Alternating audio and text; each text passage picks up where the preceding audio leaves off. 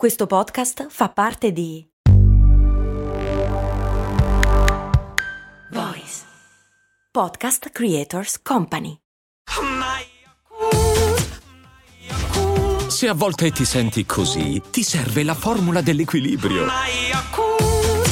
Yakult Balance, 20 miliardi di probiotici LCS più la vitamina D per ossa e muscoli. Può una pistola sparare accidentalmente? Vale a dire, può partire un colpo per sbaglio?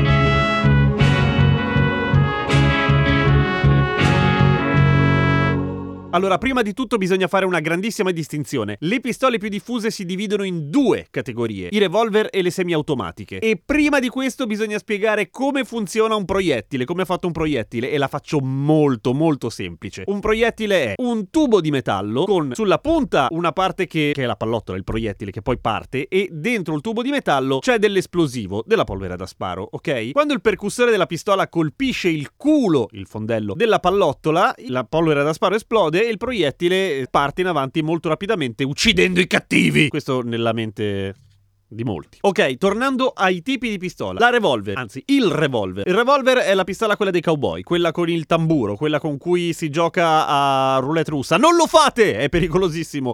Rischiate di morire, letteralmente. È la pistola quella più classica, quella che si disegna da bambini. Si disegnava da bambini. Vabbè, ok, e funziona così. Cioè, il tamburo, appunto, che è alla fine il caricatore, cioè quello che tiene un cilindrotto che tiene dentro un certo numero di proiettili, in genere pochi, tipo 6. Davanti c'è la canna, sotto c'è il grilletto e dietro c'è il cane, che non è un animale, ma è quella roba che si tira indietro col pollice sempre nei film del cowboy, ok? Nelle double action, nelle pistole a doppia azione, basta premere il grilletto per alzare il cane, cioè far tirare indietro il cane pam, farlo partire in avanti e far partire il colpo. Molte volte i revolver non hanno la sicura, perché sono tutti matti e ci piace un sacco rischiare. No, perché un revolver è molto, ma molto, ma molto, ma molto difficile che parta da solo, nel senso che il fatto che qualcosa entri nel ponticello, che è la parte quella che protegge il grilletto, che si metta fra il ponticello e il grilletto, che tiri indietro il grilletto, armi il cane e poi spari, che è un'azione anche abbastanza dura da fare, è boh, impossibile, tipo che fai in tempo a vincere 10 lotterie è una cosa del genere. Questi sono i revolver a azione doppia, vale a dire che tirando il grilletto armi il cane, cioè lo tiri indietro e poi lo fai partire. Ci sono revolver che sono ad azione singola, vale a dire che devi tirare indietro col dito il cane e poi schiacciare il grilletto. Anche qua è impossibile che, ancora più improbabile che accada per sbaglio, ok? Succedeva nei revolver vecchi, ma vecchi tipo anni 30, che essendo il cane normalmente appoggiato al percussore, se la pistola ti cadeva di culo appoggiando forte sul cane e tu avevi caricato già la pistola, nel senso che nel, nel tamburo, in canna c'era un proiettile nuovo, essendo il cane appoggiato direttamente al percussore, pam, partiva un colpo. Ma dovevi essere veramente un coglione da gara per andare in giro col revolver caricato, giusto? Però adesso, anche se sei un coglione, questa cosa non succede perché nel momento in cui alzi il cane, entra una lamella di protezione fra il cane e il percussore che colpisce il proiettile. Per cui se tu armi la pistola, cioè armi il cane, alzi il cane e il cane viene rilasciato lasciato per sbaglio senza che tiri il grilletto fa toc e non succede niente di base, ok? Pro tip! Avete in mente nei western quando c'è il cowboy che spara a tutti a raffica con la pistola, che è un revolver ovviamente, e con una mano tira la pistola e con l'altra continua a passarci sopra caricando il cane? È una cagata dei film, nel senso che questa azione servirebbe proprio per il fatto che le pistole dei tempi erano single action, cioè bisognava alzare il cane e poi sparare, che è un'operazione abbastanza lunga. Facendo con l'altra mano che tiravi indietro il cane riuscivi a sparare più veloce, ma passandoci sopra con la mano vanificavi vanificavi qualunque tentativo di mira, per cui sparavi più velocemente a cazzo in giro. Per cui se viaggiate indietro nel tempo e vi ritrovate a dover uccidere un sacco di gente perché siete voi i buoni, non usate quel metodo, eh, non funziona. Però tendenzialmente cercate di non sparare alla gente, che è una brutta cosa. Diverso è il discorso per le pistole semiautomatiche, più diffuse nei film di adesso dove il gangsta oppure lo sbirro alza al cielo l'arma e fa una cosa tipo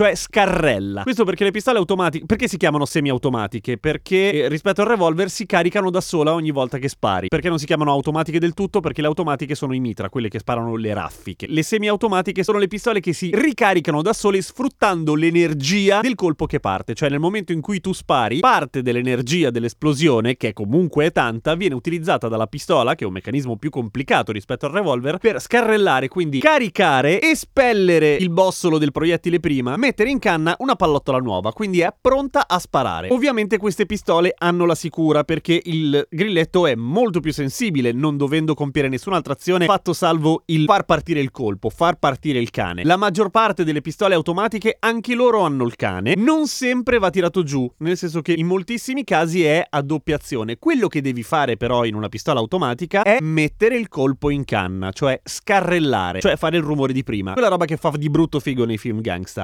Mai nessuno andrebbe in giro con una pistola automatica senza sicura con il colpo in canna. È come cazzo, non mi viene neanche una me- è come andare in giro con una pistola automatica col colpo in canna, non si fa, è una roba incredibilmente pericolosa, ok? Ovviamente ogni pistola messa in commercio deve superare una serie di test, fra cui il drop test, cioè il fatto che senza sicura, caricata, con il colpo in canna, lasciata cadere, non spari. C'è stato un discreto scandalo qualche anno fa negli Stati Uniti perché avevano scoperto che la Six Sauer, o meglio un modello specifico di una marca di pistola che è Six Sauer, pistola piuttosto diffusa, automatica, cadendo a un angolo particolarissimo di culo in cui toccava sia il carrello che il man... Insomma, era una roba abbastanza difficile, però poteva volendo sparare, ma non perché qualcosa scattava dentro che non si vedeva, semplicemente perché l'abbrivio, cioè la forza di inerzia del grilletto, che comunque è pesante perché è di metallo, quando la corsa della pistola veniva frenata bruscamente dal pavimento, il grilletto continuava la sua corsa e bastava per far partire il colpo. Ma di solito non succede, soprattutto perché nessuno va in giro con la pistola automatica col colpo in canna, pistola semiautomatica con il colpo in canna, senza sicura. Giusto per ronaca e per così curiosità, sono meglio i revolver revolver o le pistole automatiche? Dipende, bisognerebbe chiedere agli appassionati di armi, ognuno ha le proprie preferenze, ma a seconda dell'uso. Il revolver è molto più, è un macchinario proprio più semplice, per cui in teoria ha bisogno di meno manutenzione, è più facile da gestire, ha molti meno colpi rispetto a un'automatica che invece, ha un, invece di avere il tamburo ha il caricatore e inoltre è molto più veloce da caricare, naturalmente. Non tutte le pistole semiautomatiche hanno il cane, ad esempio le Glock non hanno il cane, è all'interno, manco si vede. Tutte le pistole semiautomatiche dell'universo mondo